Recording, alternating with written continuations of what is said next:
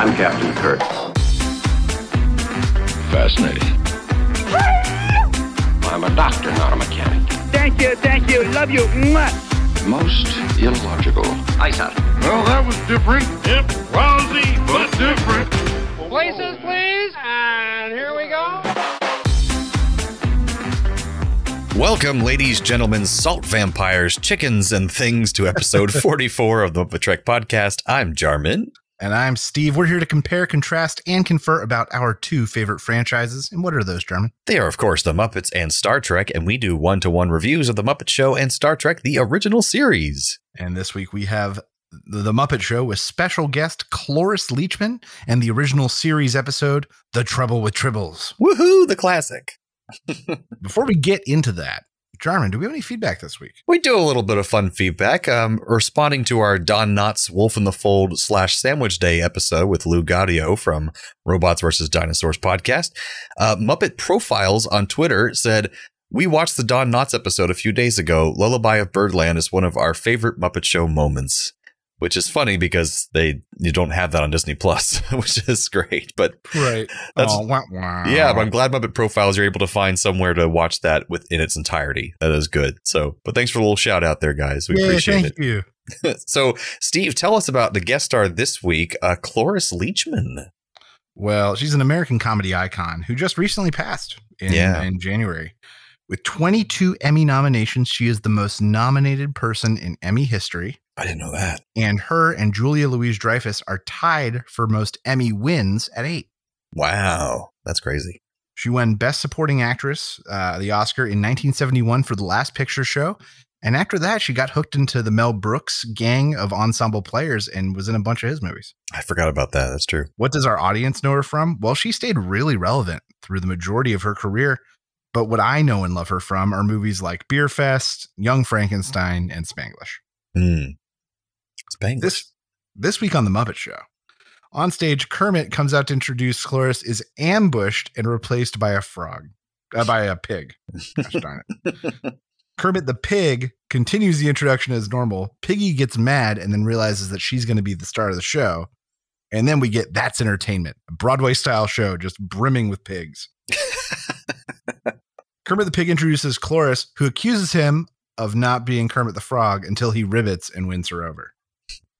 We then get a lovely performance from Cloris where she's doing, shows off her vocal range performing a compilation of opera music, which ends in uh, Stout Hearted Pigs as she is joined by Mountie Pigs. Afterwards, we get introduced to Fozzie Pig, and Statler and Waldorf actually like the change. Mhm. Following this, we get the Swedish pig who uses the classic blunderbuss to make popcorn. After this is Vet Vegetarians Hospital with all pig doctors and nurses who are treating fruits and vegetables. And it is filled with all the puns that you would expect. All the puns. The Muppets News Flash is a pig anchor. This is real weird. It's a weird story about Bunsen Honey Pig, who has changed a pig's ear into a purse, but Vincent Van Gogh Pig is really mad about it. Because it's probably his ear. Ah. Next is Pigs in Space. The swine trek is under attack from some alien thing. Link is preoccupied with a spot on his uniform. The thing attacks the ship, turns out to be chopped liver, and has a very stereotypical new, like northeastern Jewish accent. it's very odd. Kermit the Frog ra- uh, races out on stage, introduces Cloris's closing act, act, stranded on a desert island with Sweetums. She fears she's going to be eaten, and they perform a nice little song just in time. And uh, I think his name Bear Lion, Dog Lion, something joins them. The other big, big scary puppet. Oh, yeah. Probably don't know his name. Dog Lion? I think it's Dog Lion. um, backstage this week, uh, Kermit and Fozzie are locked in the boiler room by pigs.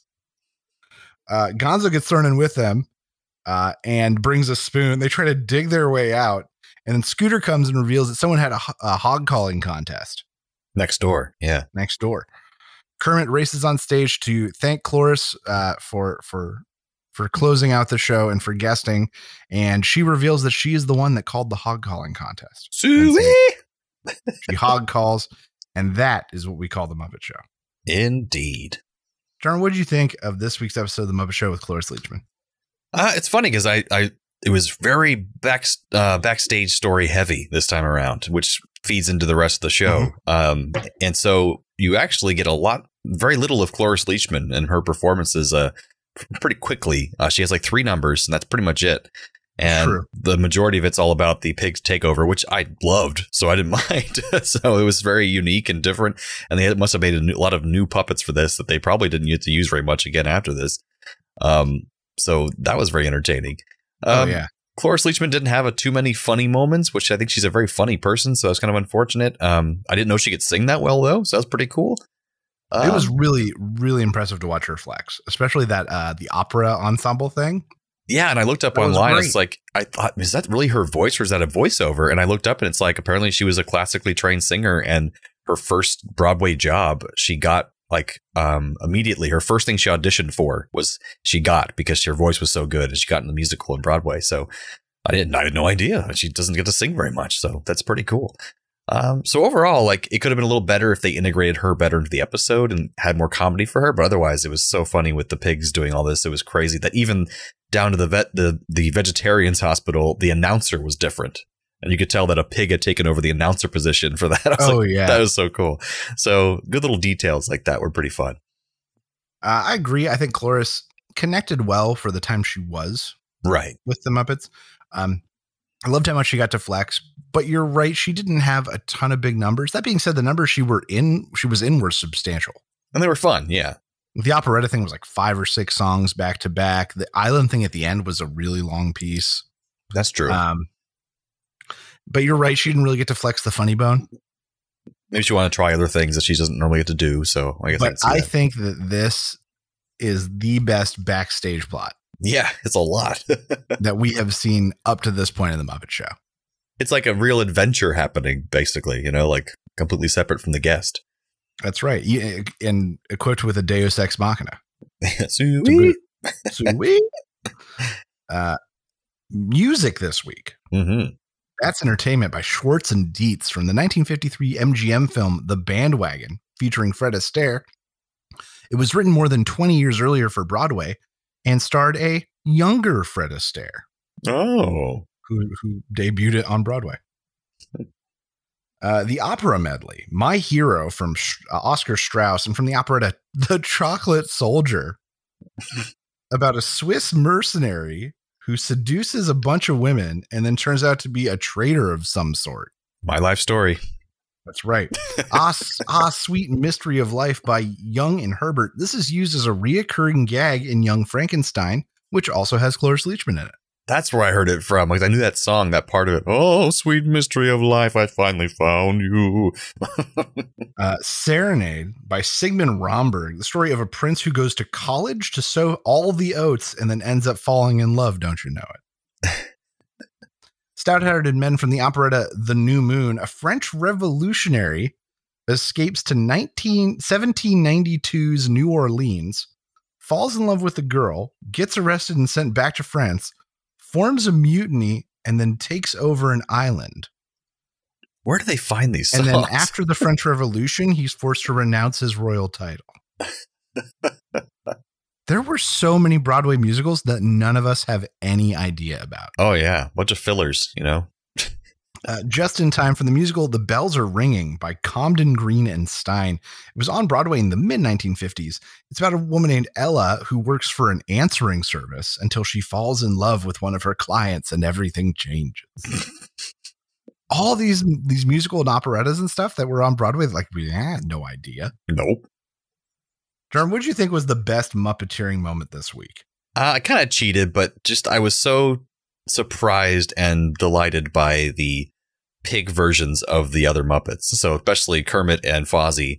I was just like, that's amazing. They had to make that just for this episode. And it was just so and the guy I don't know if it was the same person playing the pig Kermit, but he did a great impression of Kermit going "Whoa!" toward at the end of everything. I think So- it's Dave Goelz. I think it's the guy who normally does Gonzo. Oh, gotcha. And then just like the, the Fozzie moment, was costume was great. And it's Yeah, just it's like, all of them doing their impressions of each other. Yeah, which would have been so much fun backstage for them, I'm sure. So that was just those were a lot of fun. So that's my favorite Uh, in, kind of in the same vein, uh, I really dug that as well, and I'm going to give it specifically to the Swedish Pig Oh yes, because that was my favorite version of all of those.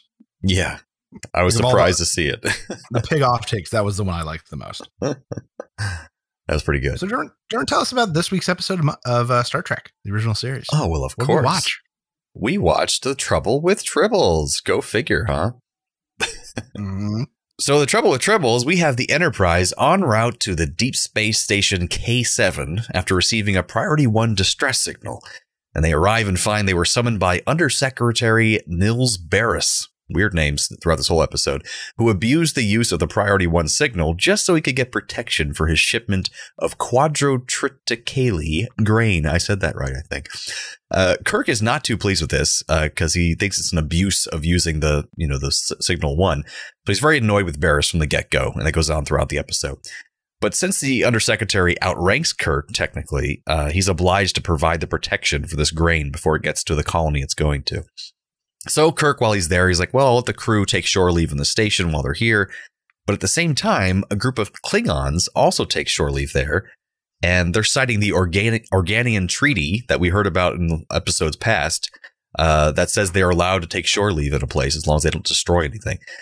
Uh, and they're led by this charismatic Captain Koloth, who is the same actor we saw play Mhm. Trelane not too long ago, and an inter- interstellar trader named Cyrano Jones, which is a great name, is there hawking his wares at the station's bar, including selling a furry little creature that he calls a tribble.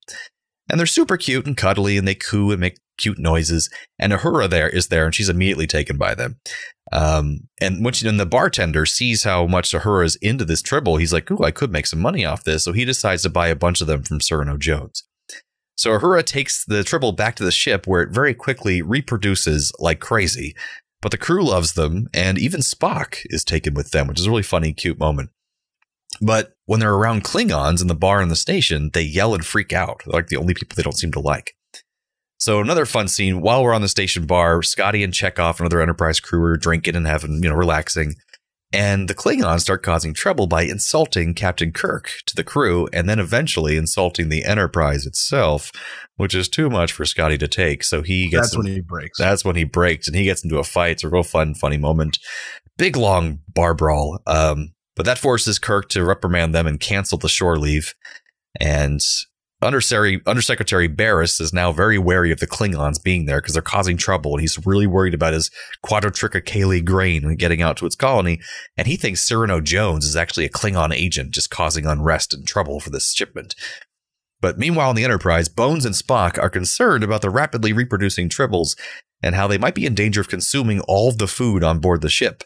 And that makes Kirk suddenly realize that maybe the grain is tr- in trouble back in the station because the tribble's eating it all. So he runs back to the station and goes to the grain stores, but he finds out he's too late because he opens the bin and all thousands of tribbles fall onto him and they've eaten all of the grain. So Spock and Bones discover while they're there that, that many of the tribbles who just ate that grain are already dead and that more are dying and that maybe the grain was poisoned. So Undersecretary Baris is furious about this. He thinks Kirk is to blame because he didn't take this seriously, protecting the grain. And meanwhile, Koloth is also insisting Kirk apologize for his crew being so rude to the Klingons while they're there. But just then, Baris's assistant walks in, and the Tribbles go crazy and they're freaked out by him. And this makes Bones and Kirk very suspicious. So Bones scans the assistant, Arn Darvin, that's his crazy name, and finds out that he is in fact a Klingon disguised as a human. And eventually he admits that he's the one who poisoned the grain. So to wrap things up, Cyrano Jones is then charged by the crew to clean up all the tribbles from the station, which Spock calculates will take 17.9 years. And he either does that or he goes to, to prison for transporting dangerous creatures. And before the Klingons depart from the station, the Enterprise crew, without Kirk knowing, transports all the remaining tribbles from the ship onto the Klingon ship, causing, I'm sure, further chaos. And we'll find out what that happen what happens with that later on in Star Trek. But it's it's in canon and it's pretty exciting. Wow. So, uh, Steven, what do you think about this episode? So things I really I liked. I liked that it was kind of a gentler episode hmm in some ways than we're used to. Uh that being said, the bar fight scene is probably the best done fight scene in Trek so far. Yeah, I could see that. Very There were a lot of moving parts. You had the comedic guy in the middle moving around. It was just very well choreographed, very well done, I think. And Scotty insists on doing his own stunts for that, by the way. So that was actually him the whole time. Uh, I like that we got to show that Kirk does have experience and like is like really good commander because when he goes and is like, "Who started the fight?" and no one rats anyone out, you can see that he knows it was Scotty yeah, you can kind of tell. because because he's the senior officer of that group, and so no one's gonna rat him out. So just by no one saying anything, he knew.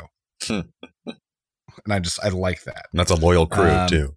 And I like that it had a more clever ending than usual. Hmm. Klingon secret agent, Tribbles being the problem, but ultimately being what saves everyone Yeah, because they ate all the poison grain or whatever. Like that's that's genius, and I think very well put together from a, a storyline and an arc point of view. that's true.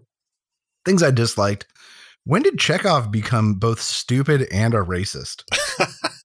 they really pay, played up the like, man, he's really an impudent young pup this episode, and we just haven't gotten that before. It was weird. Well, they also gave him a ton of lines because um, a lot of those lines were going to be, well, the ones that weren't about Russia in particular, were going to be given to Sulu, but he was off filming, uh, I think it was the Guns of Navarone or something, one of those movies, Some weird, some movie. where he had to play a Japanese soldier. And so he was gone for a lot of season two. And they're like, well, shit, we got to give this to somebody. So they give the lines of Chekov and they added all these tons of Russian puns and crap. And I was like, so it's like, yeah, it was, it was a little It much. was weird. um, every time we saw Cyrano Jones, I just looked at him and I said, "I wish you were Mudd." this would have been such a good Harry Mudd episode. I could see that. Oh my god. Somehow he gets in the station. Um, this felt maybe a little close to Friday's Child, which we just watched not that long ago, which had pretty much the same premise. Like the Klingons and the Federation are vying for something. oh, that's one with the, the big people who are like, Yeah, the big people with the with the weird death boomerang. yeah, yeah, that's right. So this felt maybe just a little close in the season to that from a thematic point of view. But that's, That's- not really that's true. a bad thing. Um, and I guess my question to you is why do the tribbles seem to have an almost magical hold on some people and none on others? That's true. It's kind of like uh, that's not really explained very well.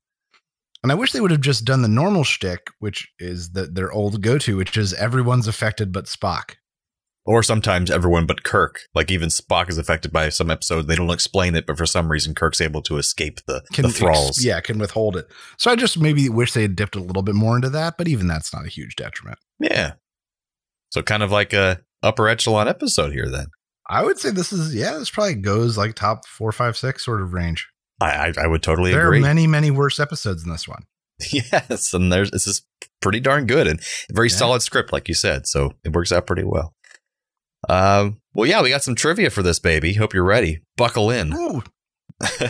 Obviously, there was a lot of buckling in.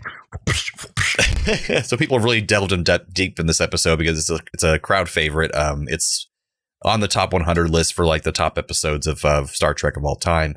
Um, so fun thing to create uh, the one tribble moving on its own on several different scenes. The prop supervisor bought a battery powered toy dog and stripped it down to the mechanical works. And once recovered with fur, including the toy legs, the prop uh, moved on camera along the railing on the Enterprise bridge without wires or external assistance. Uh, but the toy was so noisy that all the dialogue in the scene had to be looped with ADR, which was pretty funny. um, the scene in which Kirk is buried in an avalanche of tribbles, which is very famous, lots of memes out there for it, Mhm. uh, took eight takes to get right. Um, the tribbles were thrown into the hatch by members of the production crew from above. The crew members were not sure when to stop because they were not they were unable to see the scene. this is why additional tribbles keep falling on Kirk one by one. and William Shatner can be seen looking perplexed as to why more tribbles keep falling on him. Uh, the noise the tribbles make was a combination of dove coos, screech owl cries, and air escaping from balloons, which is kind of makes sense when you think about it. I can see that. Yeah. Um, when Dr. McCoy figures out that the Tribbles are in a perpetual state of being pregnant, this marks one of the very first instances in American television of the use of that word, pregnant. Um, ironically, Desilu Productions, the original company behind Star Trek, was forbidden from using that word during the I Love Lucy episode, Lucy is enceinte, so the word expecting was used instead. Hmm. It's like the first time in television that word pregnant was used. Crazy. Um, only got away with it because it was about furry little balls. Exactly. And he even said bisexual too. He said that in the episode did. as well. They did. That's crazy. And no one b- batted, batted an eye. Um, according to Because David, they had the doctor say it. Yeah, exactly. It's very medical.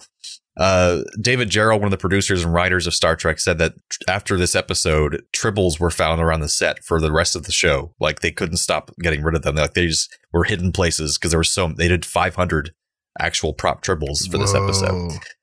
Um, uh, the pile of tribbles near the end that the Kirk is in was actually created by gluing tribble props around a large wire frame, which is why William Shatner stood in the middle to give the illusion of mass numbers. When really there's only 500 tribbles total made. This is obvious. We look at how Right. the tribbles are piled up and none have landed on the floor at Spock's feet, which is kind of funny. So this is a fun one. Um, in David Gerrold's book, he writes a whole book called The Trouble with Tribbles, kind of like all about the production of this episode. Um, apparently, originally Cyrano Jones was going to be an unscrupulous trader um, who kind of knew what he was doing. He was less bumbly, and it was going to be played by Boris Karloff, which would have been pretty darn cool. Wow. Frankenstein himself, Frankenstein's monster, excuse me. Mm. And Koloth was so well liked from this episode that he returns 27 years later in the Star Trek Deep Space Nine episode Blood Oath. So we have that to look forward to. Um, and uh, we also have the consequences of Scotty transporting the tribbles onto the Klingon ship. Uh, they go on far past this episode because eventually they become an ecological menace to the entire Klingon society, and they consider them mortal enemies of the Klingon Empire. Um, so they actually go down to even exterminating th- to them so much that they go to the tribble planet and destroy the entire planet. Holy crap. So yeah, uh, tribbles are now uh, mortal enemies of the Klingon Empire after this episode. So it's pretty funny. That's nuts. Yeah, it's good times. I would watch that movie. Oh, I would too. Yeah, absolutely. There's them fighting tribbles. so uh, I think we have some Trek connections now. Oh, damn, do we? Both Cloris and William Shatner appeared on Last Week Tonight with John Oliver relatively recently, a segment about planning for retirement and avoiding hippo attacks. Oh, I think I saw that. That was amazing. Uh, there was a show in the late 50s to early 60s called 77 Sunset Strip. There was an episode called 88 Bars, which featured not only Cloris Leachman, but also DeForest Kelley, Dr. Oh. McCoy, and Grace Lee Whitney, who plays Yeoman Rand in season one until she was sexually harassed and run out. Very cool. A connection I have uh, that apparently this episode was loosely based off a short story called "Pigs is Pigs" by Ellis Oh. Parker Butler, which Oh. complete, directly relates to the episode of Muppet Show we just watched, which is pretty Oh my crazy. gosh. Anyways, what what you got? Uh, also, uh, as usual, Cloris Leachman was on three episodes of The Love Boat. Mm. And as we've discussed before, many, many, many people that were in Star Trek and many, many fellow Muppet Show guest stars were also on The Love Boat. So much so that we now have a button for it. We have a Love Boat button because it comes up so often. this is nuts. Wait, so you said Cloris Leachman was on Love Boat and with who? Uh, three episodes. Oh, three Three episodes, different episodes. which everyone Uh, else was. Where I don't need, I don't even need to name the names because it just comes like so many guest stars on Star Trek ended up on Love Boat. so you just so say many she guest was stars on on Love Love Boat. Love Boat is like the common thread, Yep. Pretty much. which means that after we're done with all of these shows, we'll have to go through and review the Love Boat. Of course, that just goes without saying. We'll be one of three podcasts that has done such a thing. Are there any similarities? These were kind of the same episode. Oh, very much so. Both feature invasions, tribbles, and pigs. Just like you can't eat the tribbles because they're too cute, Leachman couldn't eat the veggies because they were too cute in the very beginning of the episode. Uh, both both have agents in disguise, the fake Klingon, and then Kermit the pig. Uh, that was my second one. Oh, you bastard! well, what else you got? Both feature a female becoming infatuated with the said invasion. or Ah, Hera with the tribbles and Miss Piggy with the pigs because she gets to be the star. You are so right. That is very true. That's right. Yeah, that's very true. Weird. Oh, what is that noise? Transporter malfunction. Transporter malfunction. All right, it's a part of the show where we transport one character from one episode to the other episode and vice versa. So, what you got for us, Steve? Well, Treks to Muppet this week. I've got Cyrano Jones coming over and replacing Fozzie Pig, simply schmoozing the audience and trying to sell things. you can do that very well. Uh, I have uh, Kermit transferring over to be Undersecretary Baris. Because I think he'd be really good at being overwhelmed and stressed and trying to get everything to work and hold together. Uh, Muppets to Trek, I've got the pigs replacing the tribbles because I just think it would be fine to have more and more puppet pigs all over the place. but it would make the ending really dark when they opened a, a, a head compartment and like 500 puppet dead pigs fell out. Yeah, like fully sentient puppet. just all murdered, Oh, just God. poisoned to death pigs. Just vomit everywhere. so I think it would change it, it change the feel a bit. little tone difference there. I had the tribbles, ironically, transferring over to take the place of all the pigs on the Muppet Show.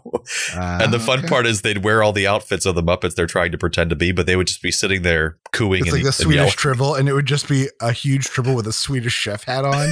going, exactly. I I can that. get down with that.